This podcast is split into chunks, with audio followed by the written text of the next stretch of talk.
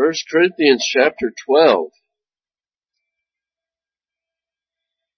We'll finish up this chapter uh, this week, and then we'll get into chapter 13. Lord willing, next week. The chapter, uh, first part of that chapter deals with love. Just great things there to think about, and uh, then we will make our way to the end of chapter 13 and 14. Probably some of the more difficult passages in Scripture in the New Testament, but I think there's good things for us to see, even if uh, there might be some debate among good Christians about some other things. There's still overall uh, good, uh, profitable things to look at. Uh, as we started this section though, in uh, verse 14 last week, we saw that it is wrong to think you have no, nothing to offer the local church. We're members with, uh, of a body. The Lord has gifted us as, remember we saw the Spirit wills, so the Lord has given us gifts, brought us into union with the fellowship, so therefore to think that you uh, have nothing to offer other Christians is uh, to say is to cast doubt on the Lord's wisdom, right? We also saw that it's wrong to think that you are indispensable or more important than other members. Uh, so, but two sides of that. Uh, the goal of every interaction in the church is to honor the head and to do his will and to be conformed to his image. We never want to forget that with all the things the church might do, uh, that that is the primary focus to feast on the bread of life and to be conformed to the image of God. That, that first and foremost, right? We also saw that it is unbiblical to think that you can take care of yourself and have no need for anyone else, or that it is wrong to sometimes be dependent upon others. And this is true both in the church, family, and life in general. Uh, we need each other. God made us social creatures.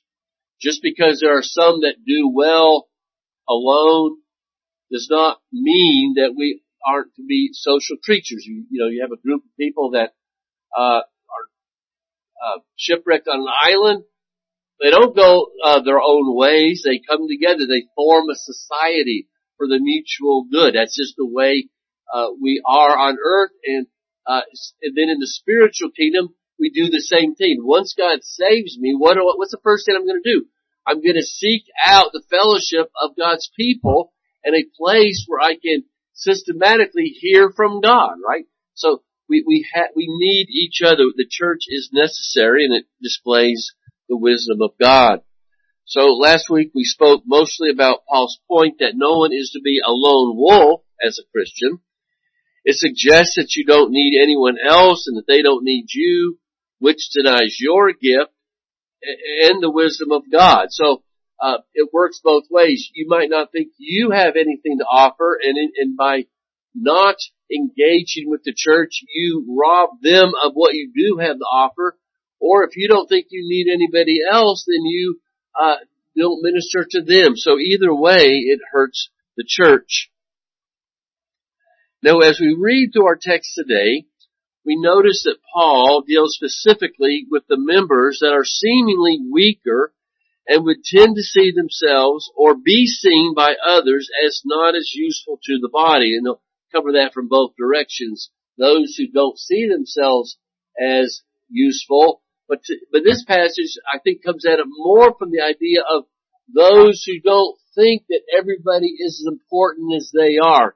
Because remember, the overall context here are that some have gifts, primarily tongues. That's kind of the underlying gift of all the, of both, all three chapters. And I have the gift of tongues, so I am more important than other people. And because you don't, you are less important. You're not as needful as I. And so they have been lifted up in pride. And so the, the person who can't speak in tongues, uh, has nothing to offer supposedly or is shunned. And you see it being worked out, do we not, in chapter 11 where you have in that case the rich not serving the poor and divisions and unloving attitudes. And that's the whole underlying reason why this is important for us to understand that we all are in this together and that contrary to the way we might tend to think, it is the weaker or the one who doesn't seem to have all the, gifts that in some cases are the most important or the ones who need to really be cared for. Not shunned as unimportant, but to care for them and to bring them along.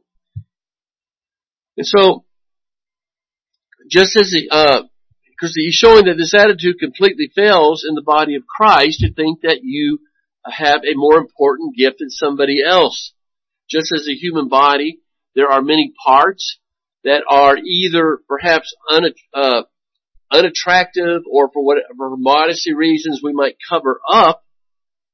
Uh, they might, we might, they might be covered up in the sense that they are inside of us, so they're not readily seen but they're extremely important. They're, they're, we, we, we take care of them. They might be more delicate. You know, the heart cannot be on the outside, right, of our body. It wouldn't make any sense. It would be, it would be damaged.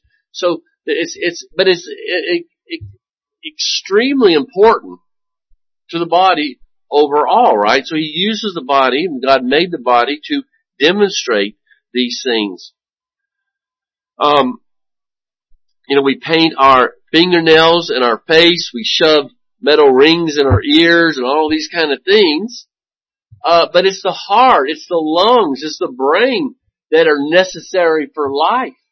And he says that it's easy for a church to get so wrapped up in the uh, one who is speaking in tongues, or perhaps the the one who's preaching, or the, the great singer in the church, or something that very uh, has a great obvious, beautiful gift, we might say, to think that that's really all that matters. And so we pay attention to them and, and the poor saint who doesn't have that but has other gifts who perhaps, uh, spends hours praying for the church or serving in some way uh, are ignored or seem like they're un, they're not important. And that's kind of what's going on here. So on the one hand, we might have a beautiful face, and we use the eyes and the ears all the time, but we don't need those things like we need the heart, for instance, or the brain. it's very useful to have eyesight, but you don't need eyesight to function. You don't need to have a beautiful face to function, right? And so this is what Paul is using as an example. I don't spend much time thinking about my skeleton, but where would I be without it? And so when we look around at each other, we have to use spiritual eyes or thinking. What helps us reach our goal? Serve the kingdom, increase the kingdom, edify the saints. What are the things that help somebody grow in the Lord? Be strong in tribulation. Be more thankful. Be full of joy. You know, we see someone who, who's struggling with joy. What are the, these are the people that we need to bring along and to focus on that the church might be stronger. I believe that if we think about this from the pastor's standpoint, we maybe can understand it to some degree. You know, it's easy to think of the church as basically identified as the pastor, the pastor of the church, or, or the elders of the church. Or we might think of the church as the building. and it's a whole other problem. But biblically, when I stand up here and look out at you guys, I am looking at the church, the, the flock. That, that's the church, and I'm part of that. The elders are part of that, right? But, but you're the church. That's what the church is, not the building and not just the pastor, not just some. The church is not just composed of, uh, the heart. They're, they're composed of the members, and they're nothing without you. And yes, you need a pastor, you need teachers and so forth, but we exist for, uh, the, the pastor, for instance, exists for the body. Without the body, I got nothing to do, right? So we all exist for the Lord. So let me put it another way. Yes, my body parts here are primarily for the head or the person of Nathan. That's what my body is for. But my body is not just about my eyes or my hands or heart or any one member or any group of members. You know, I don't just worry about my uh, organ, internal organs, like that's really all that matters. No, I, every part of my body is necessary for me to function. And, and that's why, you know, that's why the Lord created the body as He did and obviously uses that as an example because I personally, maybe you can. Now I know there are people out there with disorders, but that's a whole other problem. Who I can't look at any part of my body and say, you know what? I would just as soon not have that. That I really don't need it. I can't think of any part of the body that I, of my body that I don't use at, you know, on a regular, uh, pretty often, right? And, and that's what he's saying here.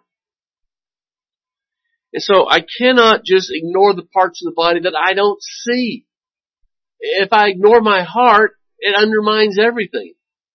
If I ignore my feet, if I, when I'm washing and I, and I wash, I get, I get down my feet and I stop, and I just don't really think about my feet, at some point, I'm not, they're not going to function anymore. So, you don't ignore any part of your body, no matter how insignificant it might seem to you. And this is again, the, the point of this is that we look at each other like that, that we don't make that mistake of thinking that someone's not as important as the other. The Lord has put us together. And so just like the Lord gave me a body and is, it is unhelpful to spend time ignoring and complaining about it, this is what the Lord has given me. And so I take care of it because the, to not do so will result in needless problems. So we all have a purpose and we are all much better off if we live accordingly, just as we would with our bodies. And it's easy to ignore parts of the church as it is to ignore parts of the body.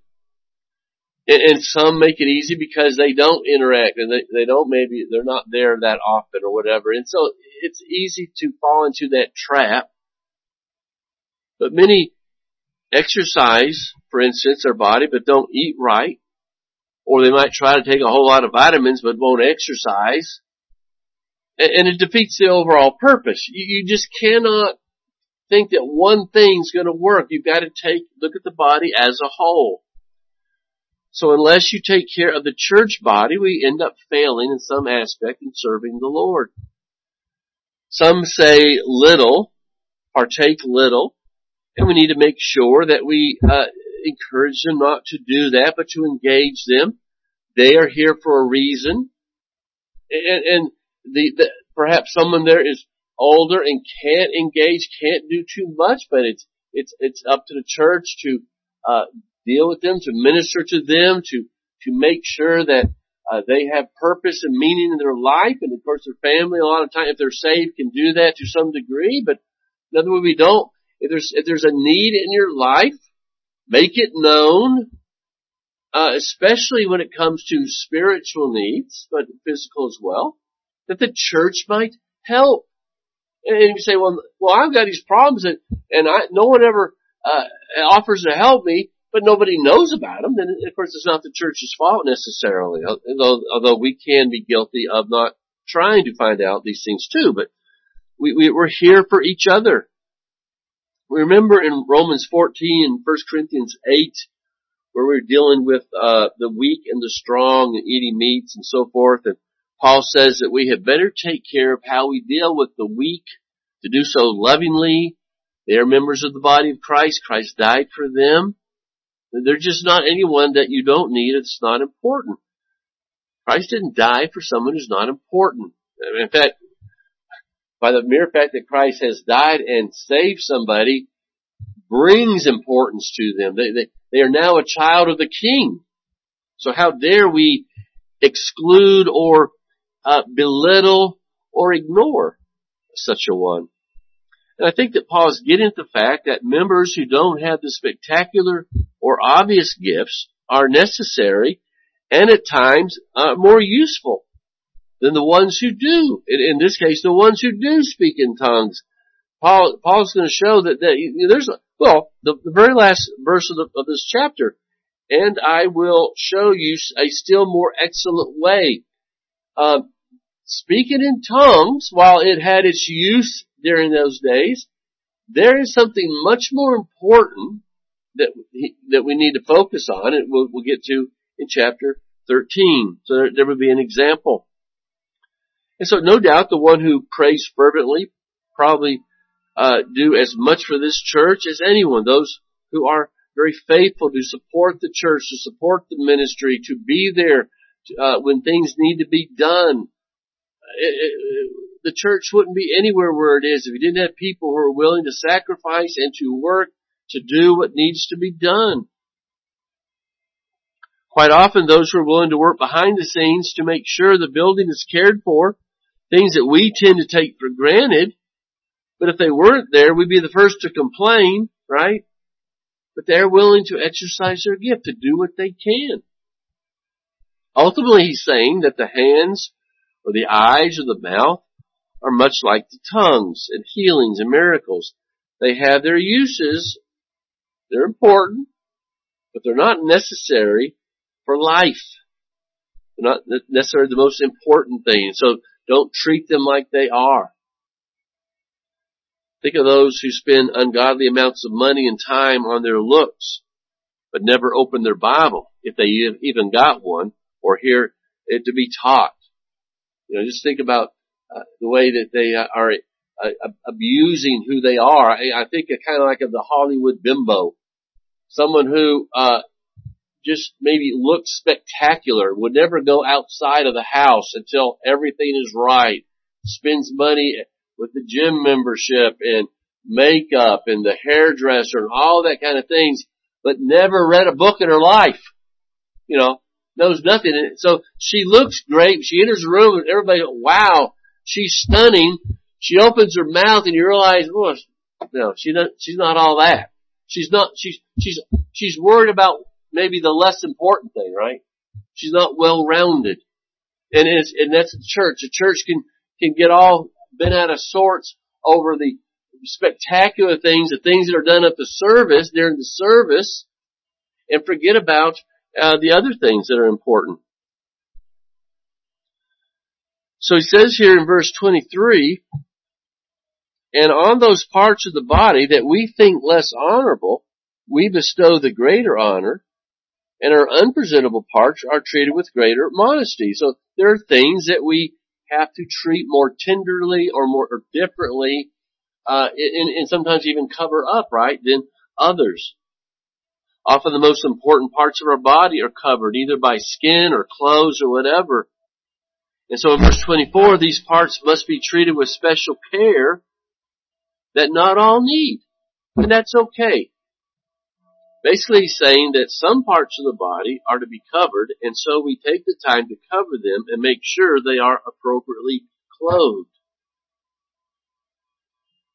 Time that we don't need to take for our face, for instance.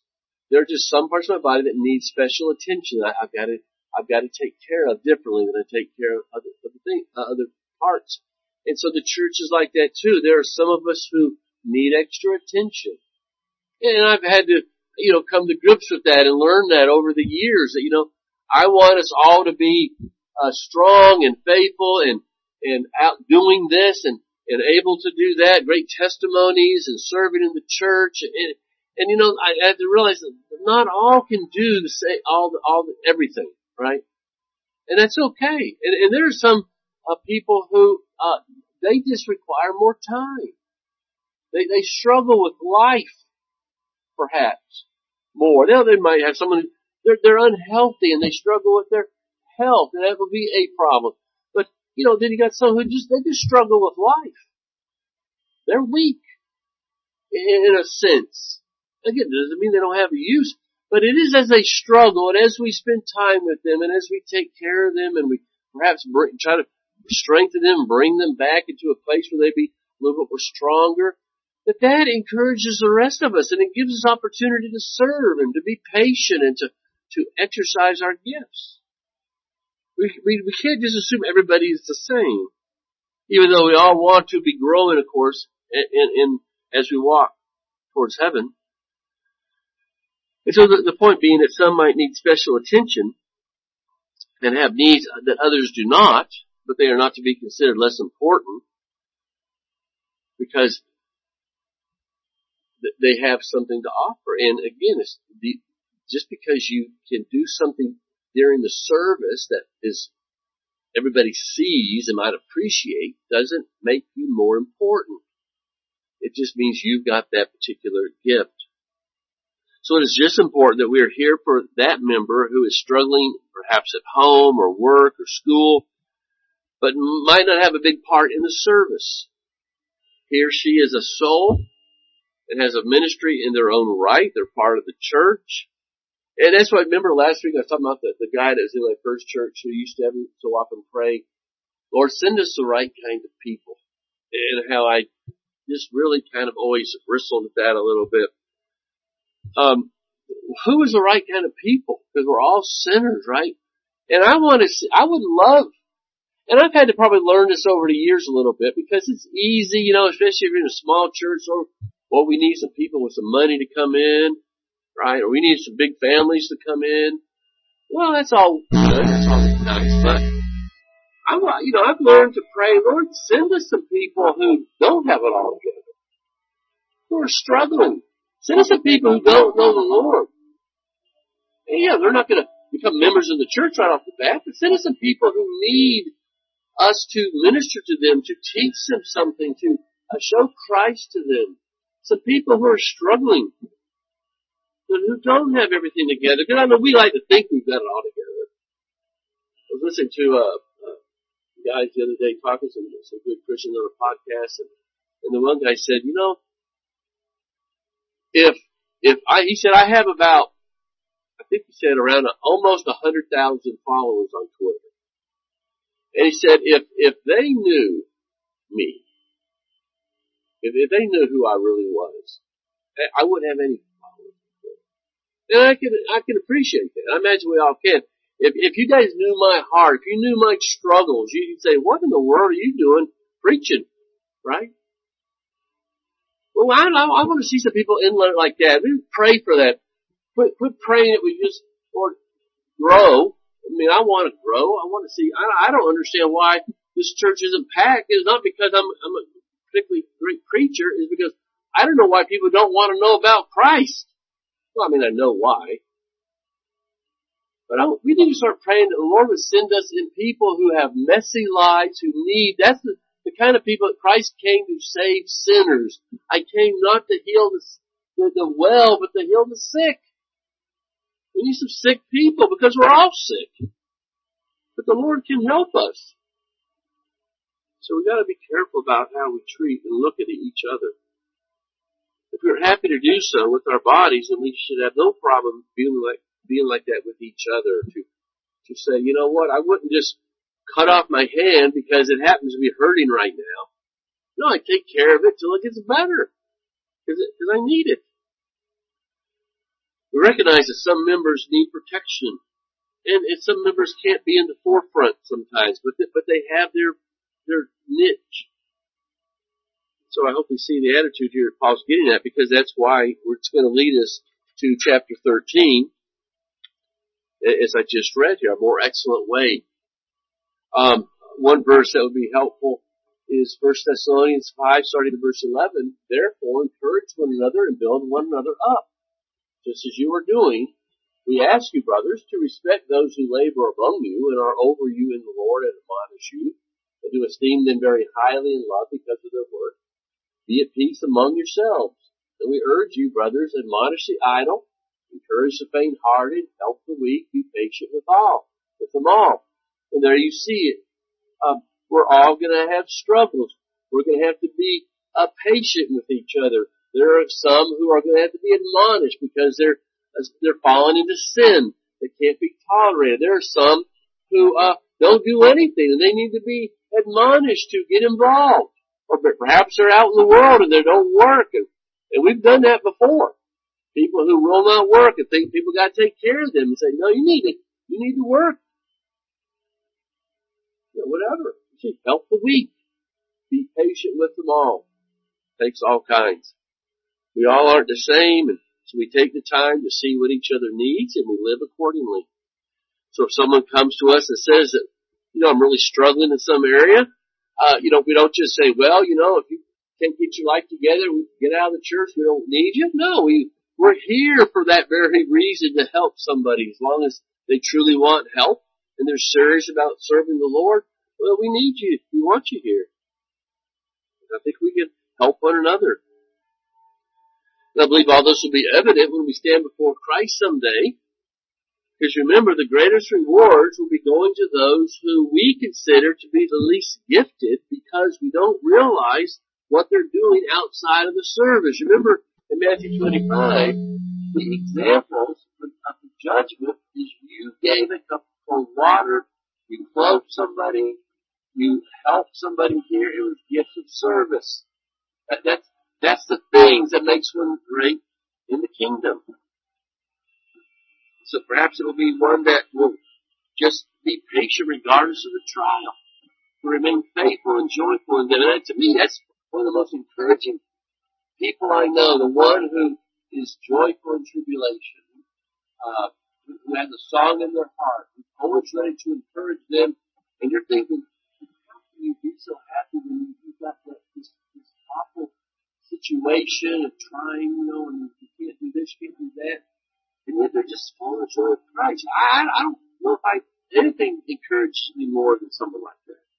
And I think they're the ones who are going to have the great rewards in heaven. And that's worth all the sermons I can preach. You know, if my teaching isn't getting us to become greater servants anyway, then it's not producing what it should to prove that it should. And I have to trust the Lord with the greatest part of the fruit of my labor uh, in, in the day of judgment is not going to be the crowds that I have amassed, or I've not got much to look forward to, right?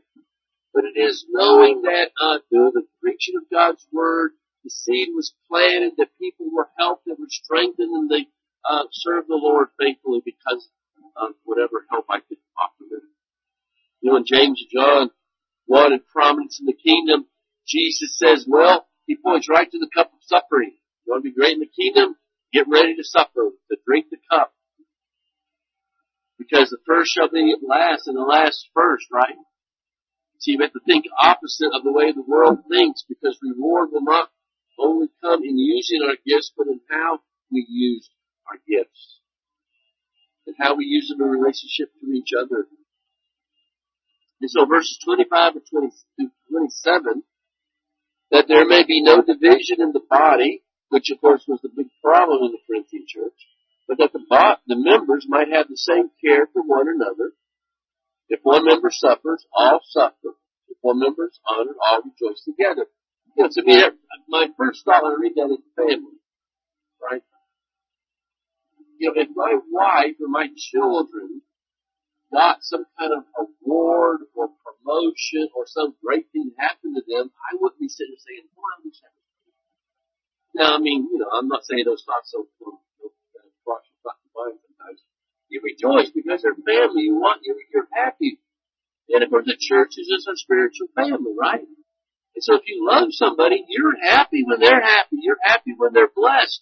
You're not thinking about the fact that, well, I wish I could have had that. Not if you love them. that's what he says here, verse 26. In verse 27 says, now you are the body of Christ and individually, individually members of it. And so what 27 is kind of a summary of what he said up to this point, right? You are the body of Christ and corporately and individually members of that body. And I think that proves my point because it says the reason all uh, all this is important is so that all are cared for and treated the same because there aren't unimportant sheep. We're talking about souls, not body parts. In other words, that's when the, the illustration breaks down because the body, it may die. The body's gonna rot heaven someday, right? But when you, the, the type, or the anti-type is the church, parts of the body of the church are souls. They're not dying. They are, have eternal consequences. And so verse 26 says that we are to view each other just as important as yourself. And he uses physical pain and pleasure to illustrate that. When your hand hurts, you hurt. It, doesn't matter what's going on around you. If you've got pain in your body, that never really leaves your consciousness, right? You just always think about it. It can ruin an otherwise good time if you're, if you're, if it's bad enough, right? And the same with pleasure. When, when you feel good, you, because we're such people of the flesh, when we feel good, we're just happier. You know, there's a point where, you know, what do you expect? When we hurt, we're not as happy.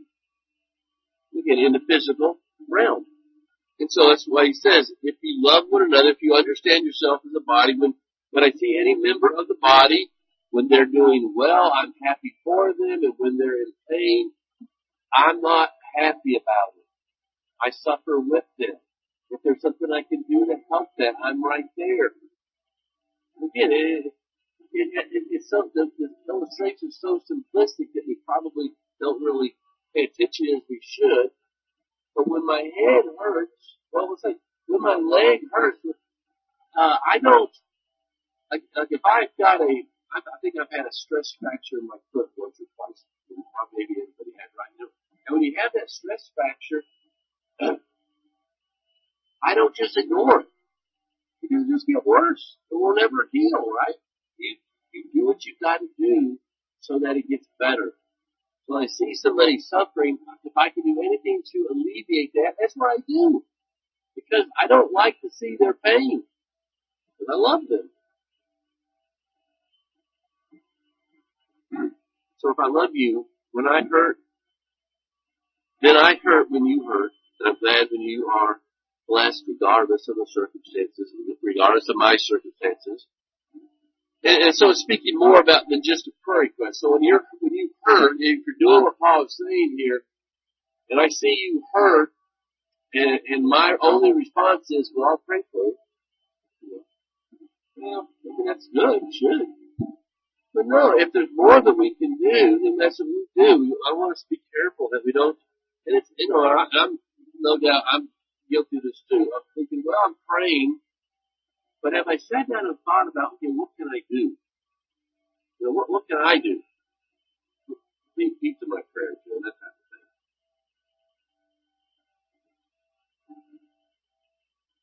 Certainly when my back hurts, I don't just offer a quick prayer, right? You use the illustration, you know.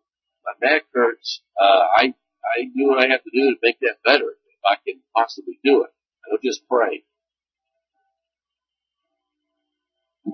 And so I say verse 27 sums it up, I think, pretty well to this point. And so verses 28 through 30, and God has appointed in the church first apostles. This is kind of a, a he's kind of starting to uh, get to the point that he that transitions to chapter 13. Having talked about the members of the body, and God has appointed in the church first apostles, second prophets, third teachers, then miracles, then gifts of healings, helpings, administrating, and various kinds of tongues. And so now he's showing us how the church as a body with different gifts function together as the physical body. He says, are all apostles, are all prophets, are all teachers? Do all work miracles? Do all possess gifts of healing? Do all speak in tongues? Do all interpret? Of course, the answer is no. But he says, earnestly desire the higher gift. So he says, there is, everybody's not going to have the same gift, but there is one ingredient other than the Holy Spirit that all must have if the body is going to work together in the fashion that it should. Of course, that's going to be love, as we'll get to, Lord willing, next week. So in this context, it's clear that his point is that God doesn't equip everyone to have a prominent role in the church, even though all have a vital role. And its ultimate application is that exalting tongues as more important than the other gifts. Think about these gifts that just briefly mentioned. The church can't function without them. If all they did when we come to church speak in tongues, which historically has certainly been the case nothing is accomplished, to that uh, in chapter 14 especially. So I don't think we need to spend a lot of time going through these gifts in detail. But the fact that they are listed here doesn't prove that they are all still for today. I think the gift of apostleship is a clue here. Know, that's, I think, the case can be biblically made that apostleship does not continue today.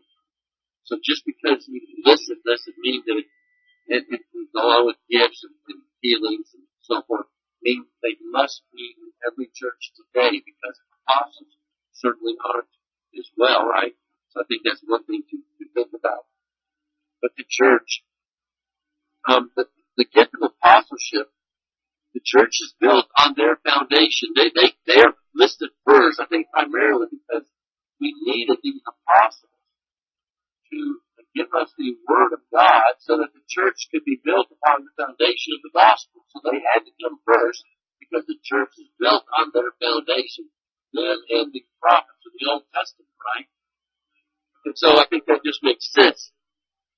But there is today, uh, there is no gift of apostleship as there was in the uh, New Testament. The apostle was one who was given to 13 men who were official witnesses of God, uh, of Jesus Christ, of the gospel, and who were uh, commissioned to write the word of God and to uh, establish the church. That was where the apostle was. But there are plenty who believe themselves to be apostles today, and they would read this verse and say, well look, it's, it's listed as a gift, so why can't we have apostles today? But the problem is nobody's seen Jesus. Jesus has, know, there are those who claim Jesus has appeared to them, but it's funny, it's always done in private. You know, the apostles in the New Testament, uh, they, everybody knew who they were. They had seen Jesus. Uh, uh, no one had to rely only on what they said. You say, well, what about Paul? Know, nobody saw him when he met Jesus necessarily. Well, he demonstrated the gifts of the uh, of the Spirit, right? The gifts of apostleship. He healed. He did miracles.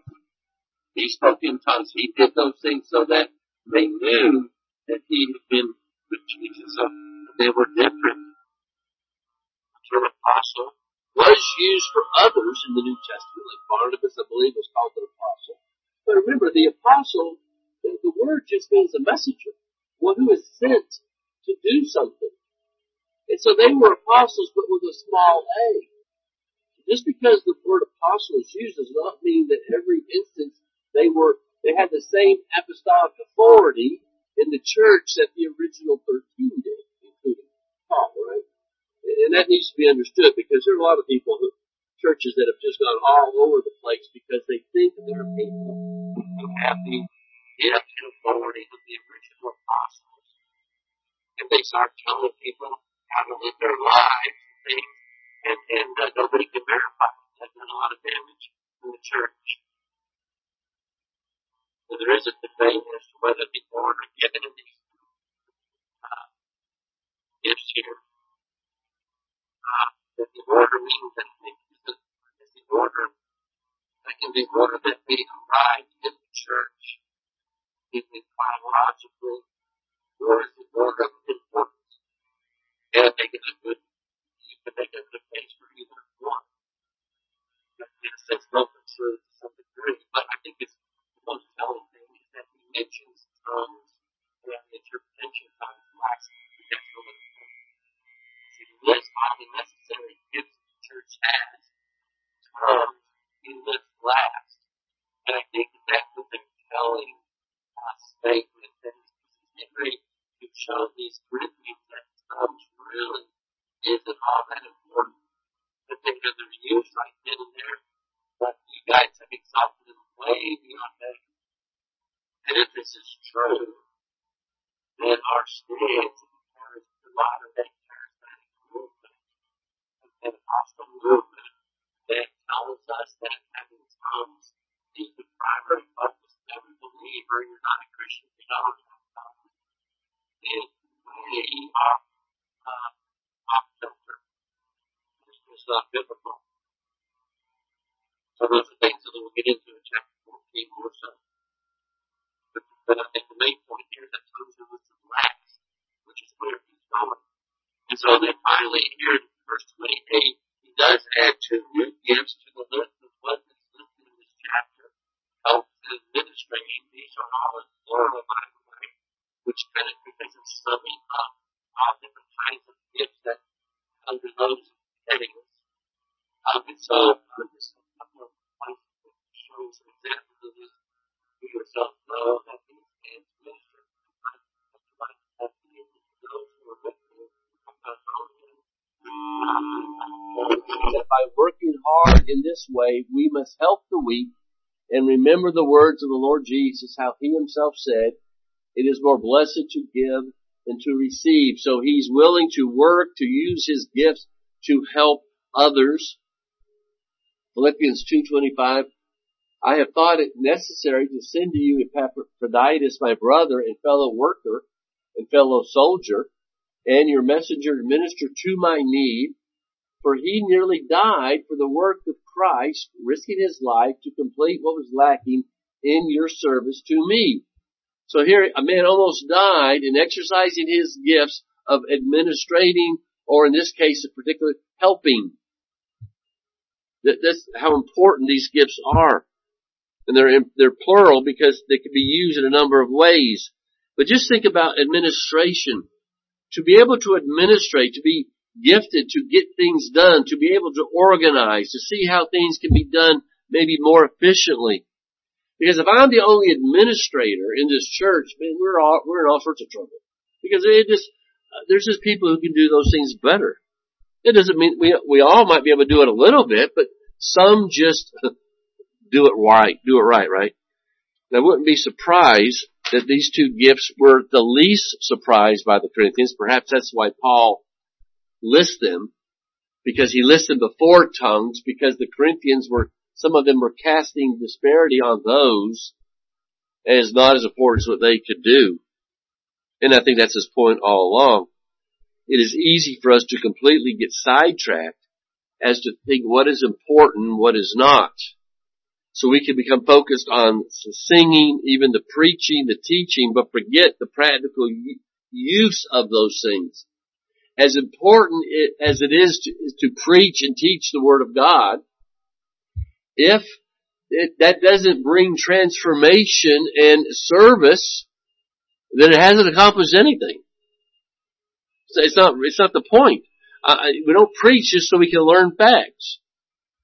So church can become all about the service. Now listen to what I'm going to say here and I'll be done.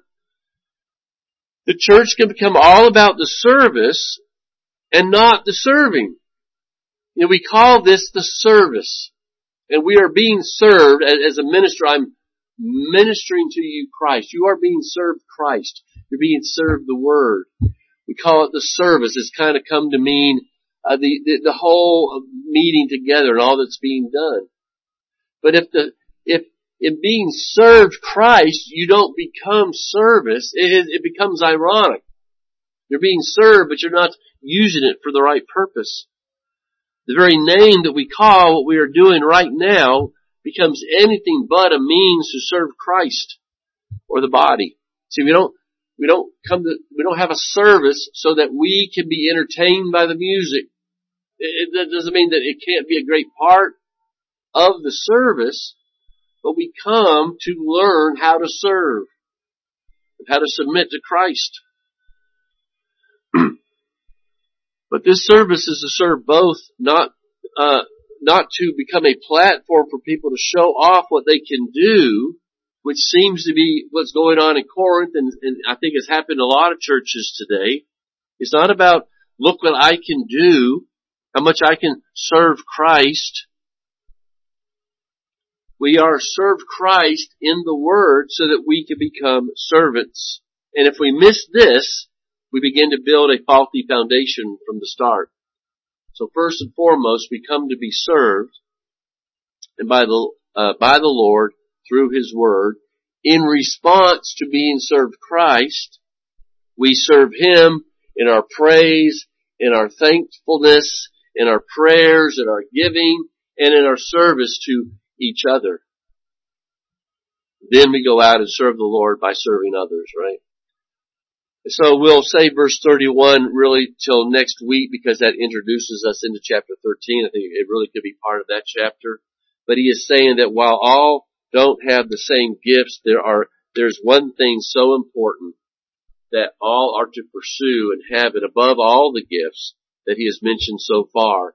Because without it, we can, the gifts become useless. And of course that's love, and love is the fulfillment of the law of God, right? So without it, nothing really gets done. So we'll kind of transition into that for a while in the first part of chapter 13. Alright, we'll stop there. Any questions or comments? Uh, thank you for your attention. You're dismissed.